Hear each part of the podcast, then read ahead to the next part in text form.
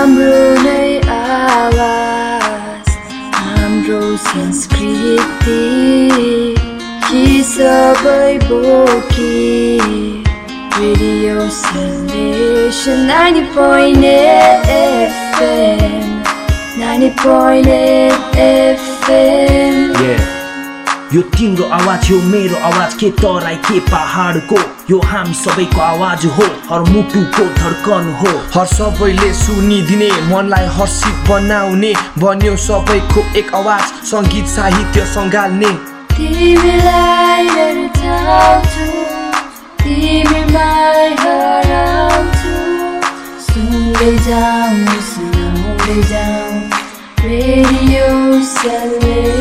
ninety point FM ninety point FM Radio Selection 90.8 FM Voice of the Hills.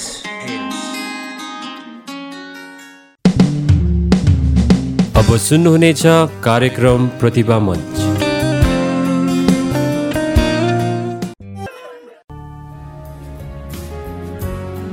नमस्कार प्रेमपूर्ण अभिवादन समस्त श्रोता साथीहरूमा। Radio selection ninety point eight five voice of the हिल्सको प्रसारणलाई सुन्दै हुनुहुन्छ। आवाज तपाईँ हेरेको प्यारो गोर्खे ठिटो आरजे मोजेसको हो। धेरै समयको पश्चात फेरि पनि मैले कार्यक्रम प्रतिभा मञ्चलाई लिएर आएको छु। कार्यक्रम प्रतिभा मञ्च मैले सञ्चालन गर्ने गर्थेँ। तर बिचमा म धेरै हुन्छ नि ग्याप भयो म धेरै समय आफ्नो कामदेखिको म हुन्छ नि अन्य ठाउँहरूमा थिएँ। र मैले यो कार्यक्रमलाई लिएर आउन सकिरहेको थिइनँ। तर आज चाहिँ फेरि पनि म यो यो जुन प्रतिभा मञ्चको कार्यक्रम छ यसलाई मैले लिएर आएको छु। Radio solution ninety point eight एफएममा यो कार्यक्रम चाहिँ तपाईँको आइतबार सुन्न सक्नुहुन्छ। कसै श्रोता साथीले कार्यक्रम प्रतिभा मञ्चलाई आजदेखि मात्र सुन्दै हुनुहुन्छ भने तपाईँको मनमा धेरै प्रकारको जिज्ञासा हुनसक्छ होइन? के हुन्छ कार्यक्रममा भनेर तपाईँ सोच्दै हुनुहुन्छ भने म तपाईँलाई बताउन चाहन्छु त्यो जिज्ञासालाई म हटाउन चाहन्छु। हामी सामुदायिक एफएम स्टेसन हौँ यसर्थ हामी समुदायको हितको निम्ति काम गर्ने कोसिस गर्छौँ यहाँबाट। अलिकति भए पनि हाम्रो समुदायको निम्ति हामी हितको कार्य गर्ने कोसिस गर्छौँ भनेर म हजुरहरूलाई अवगत गराउन चाहन्छु। हाम्रो पहाडमा हाम्रो दार्जिलिङ पहाडमा हाम्रो भेगमा धेरै त्यस्ता प्रतिभा भएका भाइ बहिनीहरू हुनुहुन्छ दाजु दिदीहरू हुनुहुन्छ। अनि हामी तिनीहरूलाई नै लिएर हामीले यो कार्यक्रमलाई सुरु गरेका हौँ। तिनीहरूले मनमा इच्छा हुँदाहुँदा पनि मञ्चहरू पाइरहेको हुँदैन होइन? त्यसर्थ हामीले यो प्रतिभा मञ्चको कार्यक्रमलाई एउटा उहाँहरूलाई हामीले एउटा मञ्च दिने काम गरेका हौँ भनेर भन्न चाहन्छु। योभन्दा अगाडि मैले धेरैजना त्यस्ता प्रतिभाहरूको अन्तर्वार्ता गरिसकेको छु जो तपाईँले सुनिसक्नु भएको छ। अनि आज पनि मसँग आज चाहिँ मसँग अलिकति यो कार्यक्रम भिन्नै हुनेछ किनकि आज मसँग नवोदित कवि हुनुहुन्छ। उहाँसँगकै कुराकानी गर्नेछु। उहाँले लेखेका उहाँको कृति भनौँ उहाँको कविता भनौँ हामी सुन्नेछौँ।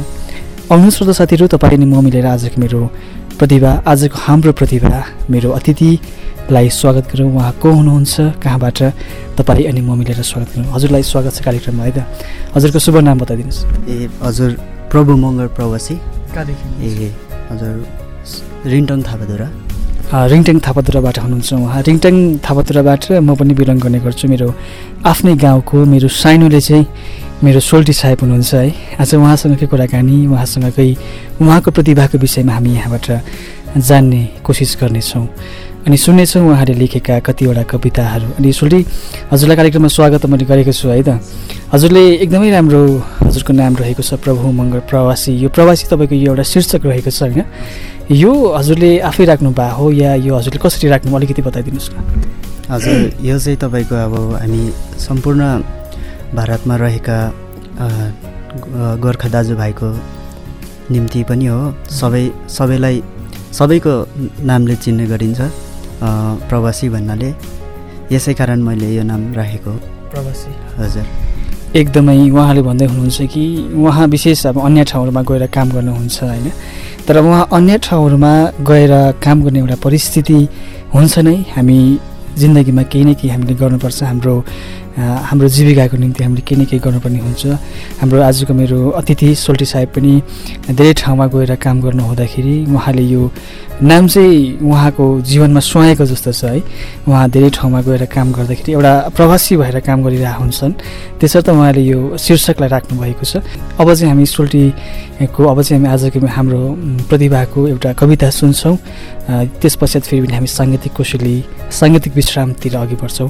आउनुहोस् उहाँको कविता। उहाँको पहिलो कवितालाई हामी स्वागत गरौँ अनि सुनौँ के कस्तो छ अनि बुझौँ पनि। हजुर कविताको शीर्षक छ परदेशी छोरा रचनाकाल तेह्र तारिक सात महिना दुई हजार चौध। परदेशी भएको छोरा सम्झना छ हजुरहरूप्रति जीवनको गोरेटोहरूमा। धेरै माया छ यो परदेशी छोराको बाध्यता लेटाएर भए पनि। मेरो माया तपाईँहरू समीप नै रहनेछ। बिताउँदछु दिवसलाई धेरै सङ्घर्ष गरेर हजुरहरूसँग बिताएको त्यो खुसीको पलहरू सम्झेर। यहाँ नहेन रसी रसाउँछ कोसिस छ मेरो पूर्ण धन कमाएर हजुरहरूलाई नित्य हर्षित राख्नको लागि। नित्य माया र आशिष पाऊ यो देहामा प्राण भइन्जेल। परदेशी छोरा फर्कने छ। अवश्य एक दिन सम्झनाको साथमा धेरै सम्पत्ति लिएर। एकदमै एकदमै यो हृदयस्पर्शी कविता भनेर म भन्न चाहन्छु। धेरै मिठो कविता लेख्नु भएको छ उहाँले। आज कार्यक्रमको यो बसाइ एकदमै रमाइलो एकदमै गम्भीर विषय गम्भीर बसाइ भएको छ किनकि आज मसँग नवोदित कवि प्रभु मङ्गल प्रवासीज्यू हुनुहुन्छ। उहाँको यो शीर्षक चाहिँ मलाई असाध्यै मन परेको छ। उहाँ मेरो आफ्नै गाउँबाट रिङटेङ थापाधुराबाट हुनुहुन्छ भनेर म हजुरलाई भन्न चाहन्छु। फेरि पनि ढिला नगरौँ कार्यक्रममा उहाँलाई फेरि पनि स्वागत गर्दै अर्को प्रश्न म राख्न चाहन्छु त्यो चाहिँ के हुन्छ भने हजुरको यो कविता एकदमै राम्रो थियो है योभन्दा अगाडि हामीले सुनेको कविता परदेशी छोरो। अनि अब चाहिँ मेरो क्वेसन के हुन्छ भने हजुरलाई हजुरले हजुरको शिक्षा के कस्तो अलिकति बताइदिनुहोस् न। हजुर मेरो शिक्षा तपाईँको मुन्डा हाई स्कुल आठौँ श्रेणीसम्म मात्रै भयो। त्यहाँदेखि आफ्टर पनि म बजारतिर तर्फ काम गर्नु लागि पर्नु पऱ्यो त्यहाँदेखि पनि त्यस्तै अब भनौँ फाइनेन्सियल डिफिकल्टिज एट होम है। त्यस्तै कारणले पनि म अन्त परदेशतिर काम गर्नु पर्दा र पनि एजुकेसन भन्ने कुरालाई मैले डाइभर्ट त गरिनँ। पछि तपाईँको ओपनबाट इक्जाम चाहिँ दिएँ तपाईँको क्लास टेनसम्म। त्यहाँदेखि आफ्टर अहिले अब यता यता त्यतै त्यस्तै हुँदैछ। एकदमै उहाँले भन्दै हुनुहुन्छ कि धेरैवटा परिस्थितिले गर्दाखेरि उहाँले आफ्नो शिक्षालाई त्यति धेरै माथिसम्म पुर्याउन सक्नुभएन तर पनि उहाँहरूको यो लेखाइहरू एकदमै राम्रो रहेको छ। उहाँले जति जीवनमा गर्नुभएको छ अझै गर्दै हुनुहुन्छ ती नै एकदमै काफी हुन्छ भनेर भन्न चाहन्छु। अनि यो तपाईँले आदि मात्र आफ्नो शिक्षा यो एउटा अपूर्ण शिक्षा भनौँ है। यो गरेर तपाईँ परदेश जाँदाखेरि के कस्तो अनुभव छ हजुरको? अहिलेको नानीहरूलाई के भन्न चाहनुहुन्छ पढ्ने नानीहरूलाई? हजुर। हजुरको विशेष अनुभवलाई लिएर। हजुर अब एजुकेसन भन्ने कुरो अब है बहुत बहुत इम्पोर्टेन्ट छ अहिलेको जेनेरेसनमा जुन। तपाईँको प्रत्येक क्षेत्रमा एजुकेसन नै चाहिन्छ। चाहे होटेल इन्डस्ट्री भनौँ चाहे जुनै पनि कम्पनी होस् त्यहाँनिर जसको राम्रो एजुकेसन छ उहाँले नै एउटा राम्रो पदभार सम्हाल्नु पाउन सक्छ। अनि र एजुकेसन भन्ने कुरोलाई हामीले डाइभर्ट गर्नु हुँदैन। नानीहरूले पनि अब राम्रो पढाइमाथि ध्यान दिनुपर्छ। अब यस्तो नै छ यहाँ दार्जिलिङ पाहाडको अवस्था। हामीले सबैको घरमा त्यस्तो उयो पर्सनल अब प्रायः जस्तो नर्मल परिवारमा त हुन्छै हुन्छ। फाइनेन्सियल डिफिकल्टिज र एजुकेसनलाई चाहिँ हामीले जसरी भए पनि कम्प्लिट चाहिँ गर्नु नै पर्छ भन्ने मेरो यो विचार। विचार हजुर। एकदमै- एकदमै हजुर। एकदमै उहाँको जुन अनुभवलाई हामीले सुन्यौँ होइन यो शिक्षा सम्बन्धी उहाँले आफ्नो जीवनमा जुन प्रकारले अनुभव गर्दै हुनुहुन्छ अहिले पनि त्यो कुराहरूलाई हामीले सुनिरहेको छौँ। अब हामी तपाईँको लेख प्र प्रति जाउँ होइन? तपाईँको यो लेखाइ तपाईँको यो लेख यो जुन तपाईँको छ यसको तपाईँले प्रेरणा कसलाई मान्नुहुन्छ? यसको प्रेरणा तपाईँ अब मलाई हुन त पहिलादेखि अब इन्ट्रेस्ट पनि थियो यस विषयहरू लिएर। मलाई अब अब एउटा लेसनहरू दिनुको लागि चाहिँ अब राम्रो लाग्छ। त्यसै कारण अब कवितामा अब इन्ट्रेस्ट लाग्छ कविताहरू लेख्नु है। अब विशेष रूपले पहिलातिर अब यहाँ गाउँ युथ सेन्टरद्वारा पनि लेख्ने गर्थ्यो कविता त्योहरू देखेर पनि हो। अनि सायद स्कुलतिर पनि हल्का फुल्का लेख्ने लेख्नु त हुन्थ्यो तर बुझाउनु चाहिँ खै सोल्टा हजुर हजुर। अनि अहिलेसम्म तपाईँले यो जुन पत्रिकाहरू निस्किन्छन् दार्जिलिङबाट होइन हिमालय दर्पण भयो अन्य धेरै पत्रिका पत्रिकाहरू निस्किन्छ त्यसमा तपाईँले कुनै छाप्नु भएको छ कि छाप्ने हजुरको इच्छा छ या छैन अलिकति त्यो पनि हामी सुनाउन हजुर मैले हजुर उता गान्तोक बस्दाखेरि तपाईँको तादुङबाट स्पिड पोस्ट त गरेको थिएँ। जीवन कति छोटो छ भनेर भन्ने कविता तपाईँको पर्खेँ अब इन्टरनेटमा पनि हेरिरहेँ एक महिनासम्म त्यहाँदेखि खै के आफ्टर भयो त्यहाँदेखि आफ्टर चाहिँ मैले हेर- हेरिनँ पनि वक्कै लागेर। हजुर। त्यहाँदेखि आयो आएन त्यो थाहा भएन अझ अहिलेसम्म हेरेको छुइनँ पोस्टै गरेको मैले। पोस्ट गर्नुभएको हजुर हजुर। एकदमै उहाँले कोसिस गर्नुभयो होइन? हाम्रो एउटा इच्छा हुन्छ। म पनि कुनै समय लेख्ने गर्थेँ। आफ्नो लेखलाई पत्र पत्रिकामा छपाउने एउटा धेरै ठुलो इच्छा हुन्छ लेखकहरूको होइन? उहाँले पनि कोसिस गर्नुभएको थियो। म कामना गर्छु उहाँको लागि ईश्वरसँग आउँदो दिनमा पनि अझै उहाँको यो लेखहरूले एउटा राम्रो मञ्च पाओस् राम्रो यसले अझै यो सक्रिय भएर जाओस् भनेर म ईश- ईश्वरसँग प्रार्थना गर्छु यहाँबाट। अब फेरि पनि हामी के गर्छौँ भन्दाखेरि धेरैवटा कुराकानी गर्न बाँकी नै छ। धेरैवटा कुराहरू हामीले उहाँको सुन्नुपर्ने हुन्छ। अब फेरि पनि हामी अर्को कविता तर्फ बढ्छौँ सोल्टीको है के कस्तो रहेको छ। यसको शीर्षकले के भन्छ अलिकति सुन हजुरले सुनाइदिनुहोस् न। कविताको शीर्षक छ आन्तरिक हृदयले खोज्दछु आमालाई। र दर्द पोखाउने ठाउँ नै छैन आमा भन्दा कुनै अरू विश्वमा। आमा कति महान हुन्छ यो धरतीमा। झ्यालडोका बिनाको घरमा हावापानीले सताउँदछ। आमा नभएको बालबालिकाको जीवनमा पनि धेरै डरलाग्दो आदिबेरीले सताउँदछ उसलाई। सुन्दर घरको निर्माण मूल ढोका बिना पुरा अधुरो हुँदछ कोठाको एक कुनामा टुरो बालक मनका दर्दनाक वेदना सहनालाई। भित्री मन शब्द प्रहर हुँदैन रोएको स्वरले कसैलाई। भित्रभित्रै गुम्सिएको उनको मन। सुन्दर शान्त जीवन सुरक्षा निम्ति हाम्रो जीवनमा आमाले मूल ढोका जस्तै जलवायु आदिबेरीदेखि बचाउनु हुँदछ त्यो ढोका खिएर जान्दछ अचानक एक दिन तर माया र ममताको छहारीमा सजिलो जीवन जिउन सिकाएको हुन्छ उहाँले। जीवनको मुख्य स्रोत तपाईँ नै हुनुहुन्छ आमा। कस्तो हुनुहुन्छ आमा? कहाँ हुनुहुन्छ आमा? के गर्दै हुनुहुन्छ आमा? मेरो आन्तरिक हृदयले खोज्दछु नित्य आमालाई। एकदमै एकदमै यो मिठो कविता भनौँ है। आमा भने शब्द नै त्यस्तो एकदमै जब हामी आमाको शब्द मात्र सुन्छौँ हाम्रो हृदय हामी अलिकति हामी भावुक बन्ने गर्छौँ भनेर भन्न चाहन्छु। अनि यो विषय यो कविताको विषयमा हजुरलाई मलाई सोध्नु मन लाग्यो होइन। कुन सन्दर्भमा लेख्नु भयो? यो त थाहा छ आमाको सन्दर्भमा लेख्नु भयो हजुरले। हजुरको घरमा को को छन् त अहिले? अहिले हजुर हालैमा चाहिँ मेरो दाजु भाउजू बडा हुनुहुन्छ हाम्रो ठुलो बडा। अनि मेरो भतिज अन्त म।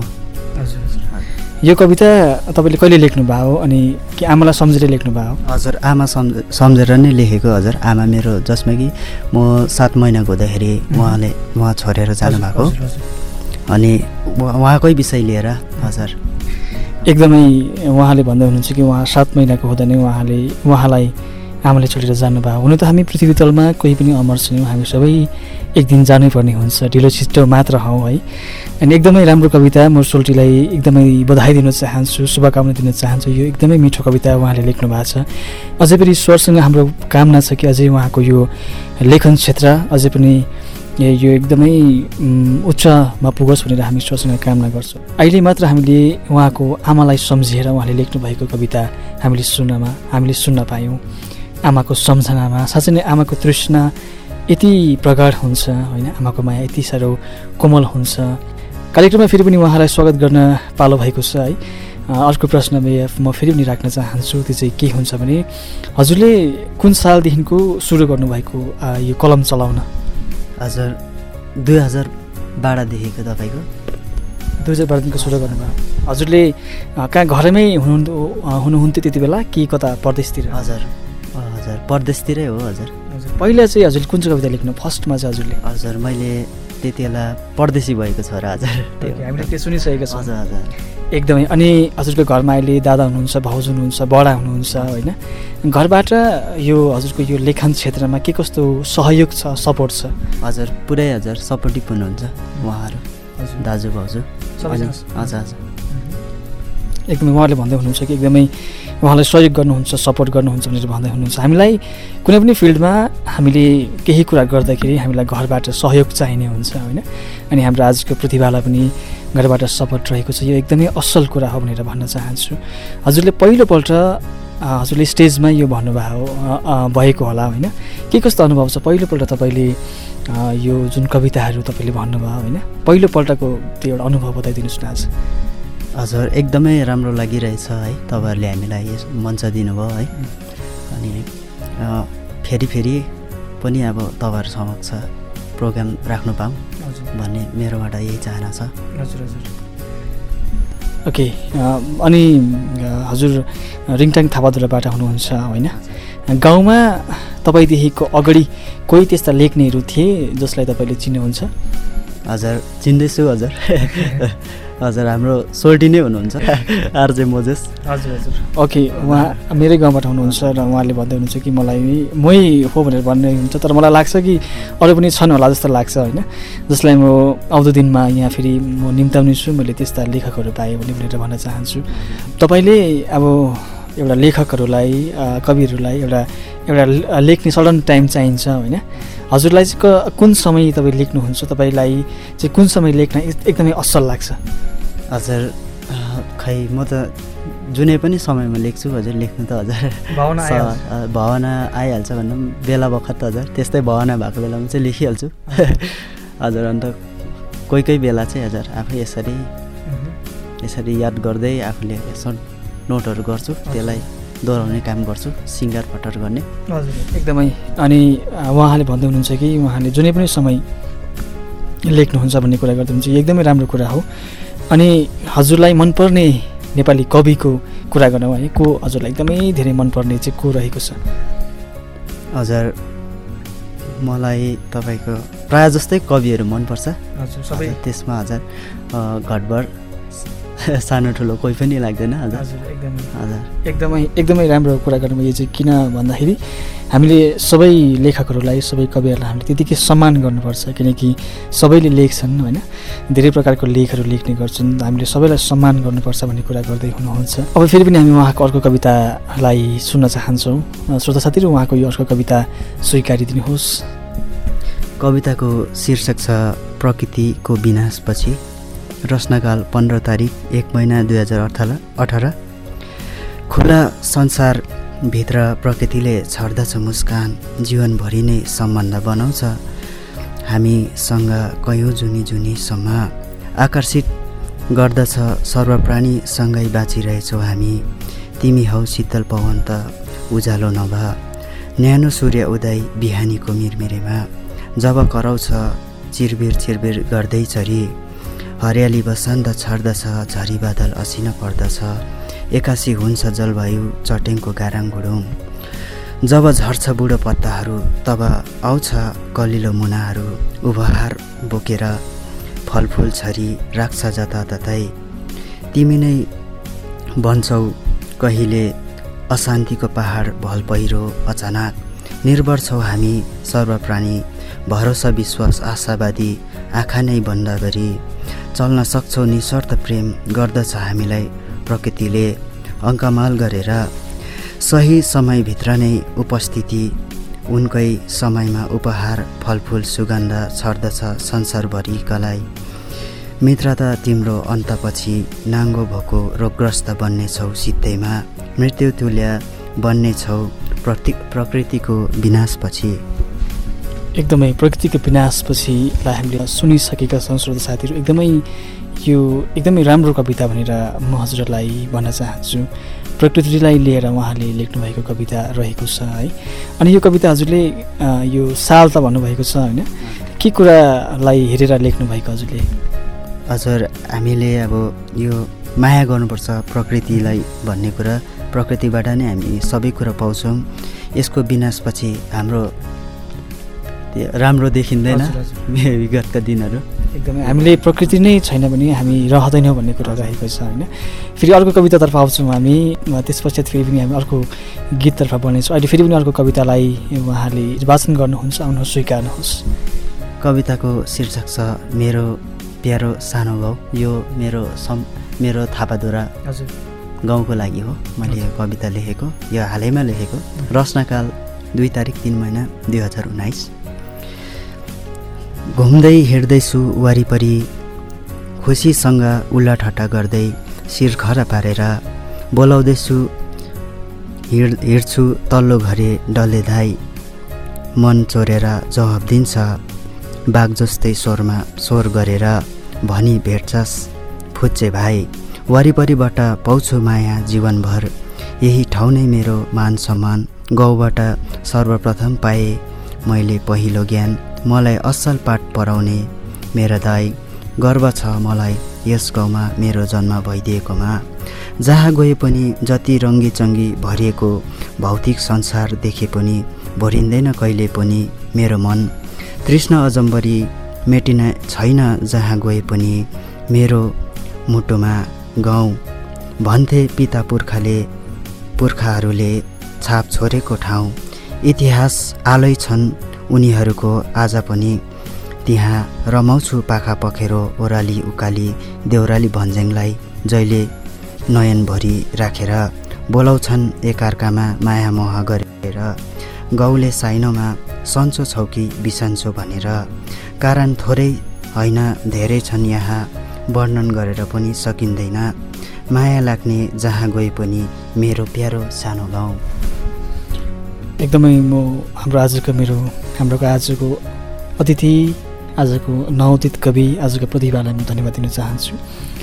जुन गाउँबाट म बिलोङ गर्छु जुन गाउँबाट म आउँछु जुन गाउँमा म हुर्किएँ जुन गाउँमा म जन्मेँ त्यो गाउँको लागि मैले पनि लेख्नु सकिरहेको थिइनँ है तर आजको मेरो प्रतिभा अ, प्रवासीज्यूले लेख्नु भएको छ। एकदमै यो फेरि पनि उहाँलाई अर्को प्रश्नको लागि म हुन्छ नि कष्ट गरिदिने म उहाँलाई आग्रह गर्छु है। मेरो प्रश्न चाहिँ के हुन्छ भने हजुरलाई फेरि पनि स्वागत छ कार्यक्रममा है दोस्रो घन्टामा।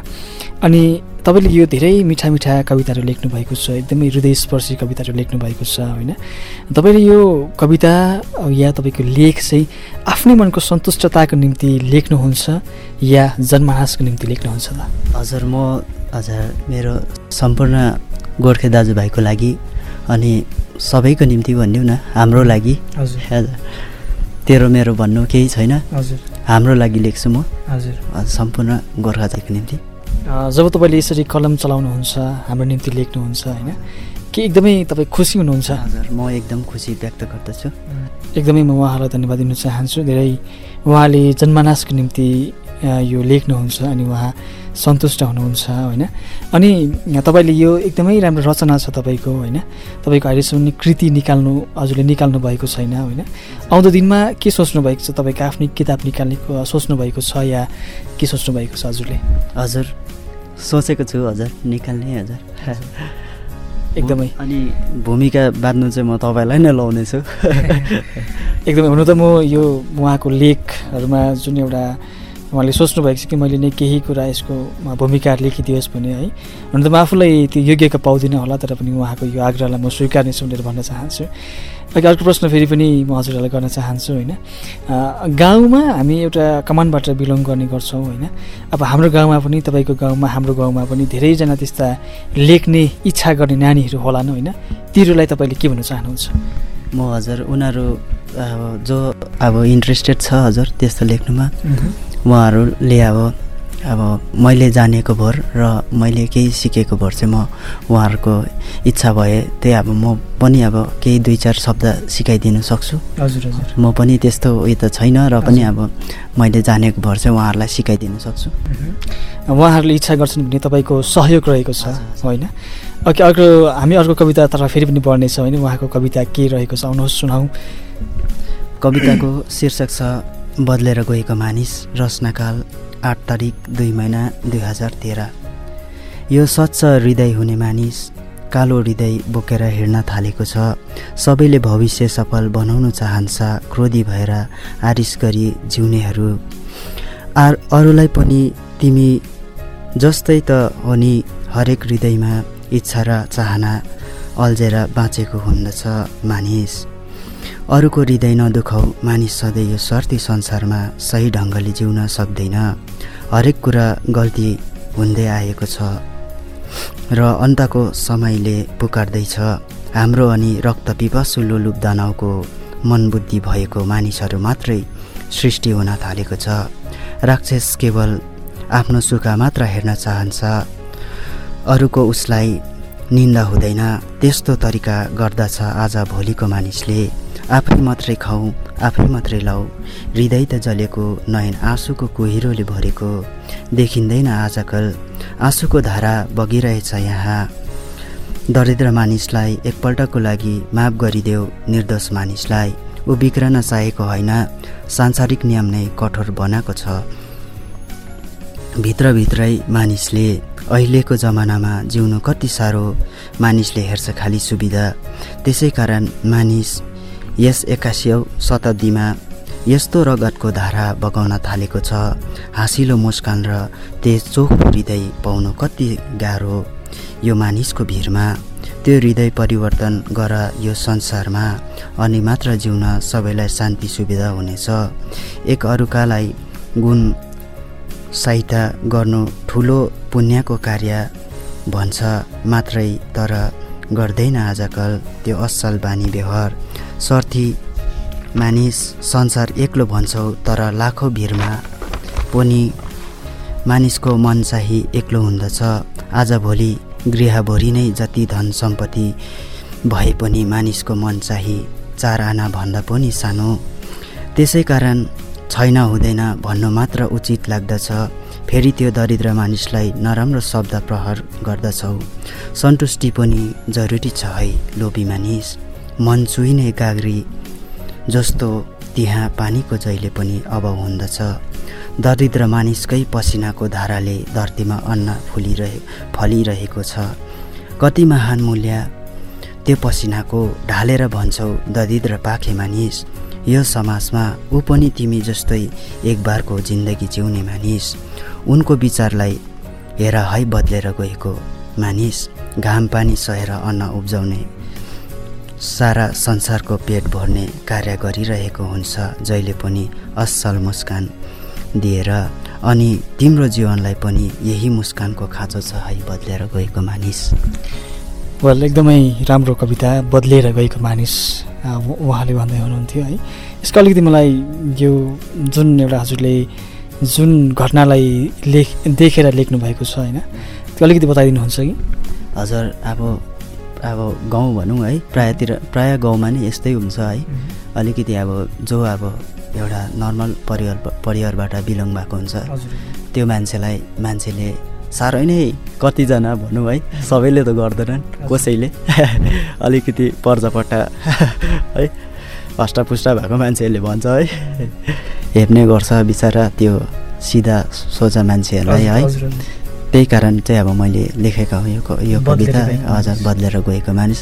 हामीले त्यो मान्छेहरूलाई अलिकति हामीले एउटा इज्जत गर्नुपर्छ। हजुर। उनीहरू अब छोरा नै हामी छौँ। हजुर हजुर। एकअर्का छोरा नै हामी छौँ भन्ने चाहिँ हामीले एउटा उनीहरूलाई सम्मान दिनुपर्छ भन्ने विषयले अब है आफ्नो हेतुले चाहिँ लेखेको। बदलेर गएको मानिस जुन कविता हामीले सुन्यौँ यो कविताले हामीले समुदायमा सबैको सम्मान गर्नुपर्छ भन्ने एउटा भाव बोकेको थियो भनेर भन्न चाहन्छु। कार्यक्रम प्रतिभा मञ्चलाई सुन्दै हुनुहुन्छ radio selection ninety point eight FM voice of the हिल्समा। कार्यक्रम आज धेरै गम्भीर भइरहेको छ किनकि आज मसँग नवोदित कवि प्रभु मङ्गर प्रवासीज्यू हुनुहुन्छ रिङटाङ थापाधुराबाट। उहाँले लेखेका लेख उहाँको यो कविताहरूलाई हामीले सुनिरहेको छौँ। के कस्तो लागिरहेको छ हजुरहरूलाई? हजुरहरूले कार्यक्रममा हुन्छ नि हजुरहरूले के कस्तो लागिरहेको छ भन्न सक्नुहुन्छ? तपाईँको सल्लाह सुझाउ हाम्रो निम्ति अखति हुन्छ भनेर म हजुरहरूलाई भन्न चाहन्छु। अर्को प्रश्न राख्न चाहन्छु होइन? सोलिज्यू हामी गाउँबाट बिलङ गर्ने गर्छौँ होइन? अब हाम्रो समाजमा हाम्रो समुदायमा नकारात्मक सोच भएका मान्छे पनि हुन्छन् सकारात्मक सोच भएका मान्छे पनि हुन्छन्। दुई थरीका मान्छे हुन्छन् होइन? तपाईँको यो लेखलाई लिएर चाहिँ तपाईँको यो जुन एउटा ट्यालेन्ट छ तपाईँको यो प्रतिभालाई लिएर गाउँ समाजबाट के कस्तो हजुरले एउटा फिडब्याक भनौँ के कस्तो सुझाउ के कस्तो सल्लाहहरू पाउनुहुन्छ? हजुर हाम्रो गाउँ एउटा खिचडी एउटा मिश्रण भनिदिउँ न है राम्रो पनि छन् नराम्रो पनि छन्। तर प्रायः जस्तो चाहिँ म राम्रो नै देख्छु। हजुर अब नराम्रो पनि हुनैपर्छ कतिवटा है। राम्रै मात्रै भयो भने पनि अब त्यहाँनिर काम चल्ने गर्दैन है। राम्रो पनि छन् धेरै छन्। म्याक्सिमम् चाहिँ राम्रै मान्छेहरू छन् है। अब फर इक्जाम्पल अब एउटा बडाहरू भयो। तेन्जिङ बडाहरू उहाँहरू पनि राम्रो हुनुहुन्छ अरू पनि हुनुहुन्छ मामाहरू श्यामकुमार मामाहरू। अनि तयम ए, तपाईँ है? तपाईँ पनि राम्रो एकदम तपाईँ अस्ति सानो प्रोग्राम भएको थियो त्यसमा पनि तपाईँले एउटा. पार्टिसिपेट गर्नु लाउनु भयो है। खुसी लाग्छ। तपाईँ पनि हो एउटा। अन्त अरूबाट पनि त्यसो राम्रो छन् हाम्रो। दाजुहरू अकुश दादाहरू उहाँहरूले पनि भन्नुहुन्छ है। यस्तो यस्तो गर प्रोग्रामतिर उयो गर पार्टिसिपेटहरू गर भन्नुहुन्छ है। राम्रो छ। अब घरतिर पनि अब सपोर्ट छ। उहाँहरूले पनि गर्नु नै भन्छ। र अब ओके एकदमै एकदमै उहाँहरूले भन्दै हुनुहुन्छ कि गाउँमा धेरै प्रकारका मानिसहरू हुन्छन् समाजमा नकारात्मक सोच भएका सकारात्मक सोच भएका व्यक्तिहरू पनि हुन्छन् तर हाम्रो चाहिँ एट्टी पर्सेन्ट चाहिँ राम्रै छ भनेर उहाँले भन्दै हुनुहुन्छ है। एकदम यो कुरामा मेरो पनि सहमति छ। हाम्रो गाउँ सानो भए पनि हाम्रो गाउँ त्यस्तै भए पनि तर हाम्रो एकदमै ठुला मन भएका मान्छेहरू छन् भनेर म यहाँबाट भन्न चाहन्छु। अर्को प्रश्न फेरि पनि राख्न चाहन्छु। अब हामी कार्यक्रमको लगभग अन्ततिर लम्किरहेका छौँ है त? अनि यो जुन हजुरको लेख छ होइन यो लेखलाई लिएर तपाईँले आउँदो दिनमा कुन ठाउँमा हेर्नु चाहनुहुन्छ आफैलाई? सोच्नु त हजुर हेर्दै जाऊ है। या अब समयले हजुर, कहाँ पुर्याउला? समयले हजुर कहाँ पुऱ्याउला? अब वर्तमान त यस्तै छ अब भविष्य चाहिँ अब भविष्य पनि हुनु त अब भन्न सकिँदैन है। के कस्तो पनि लागि परेको छु। एकदमै। लागि पर्नु भएको छ उहाँ उहाँले धेरै कुरा सोच्नु भएको छ आउँदो दिनमा केही कुरा गर्छु भन्ने उहाँको यो जुन सङ्कल्प छ डिटर्मिनेसन छ निर्णय अठोट छ यो कुरालाई हामी याद गर्छौँ अनि उहाँको उत्तर उत्तर प्रगतिको हामी यहाँबाट कामना गर्छौँ ईश्वरसँग हामी प्रार्थना गर्छौँ भनेर म हजुरहरूलाई भन्न चाहन्छु। फेरि पनि कार्यक्रममा उहाँबाट हामीले कविता सुन्छौँ। अब हामी लगभग अन्ततिर आइसकेका छौँ है। कविता हजुरको के छ अबको हजुर दुष्टको व्यवहार दुष्टको व्यवहार कविताको शीर्षक छ रचनाकाल सात तारिक नौ महिना दुई हजार अठार। दुष्टको बोली निराशा दिलाउँछ वरिपरि जहिले। यस्तो वातावरणमा नै सोझो बन्छ शिकार। चिन्न ढिलो गर्नुहुन्न दुष्टलाई। बन्नु पर्दछ आफै होसियार। जबली जब बोली फुट्दछ कसैसँग मात्रै स्वार्थको लागि।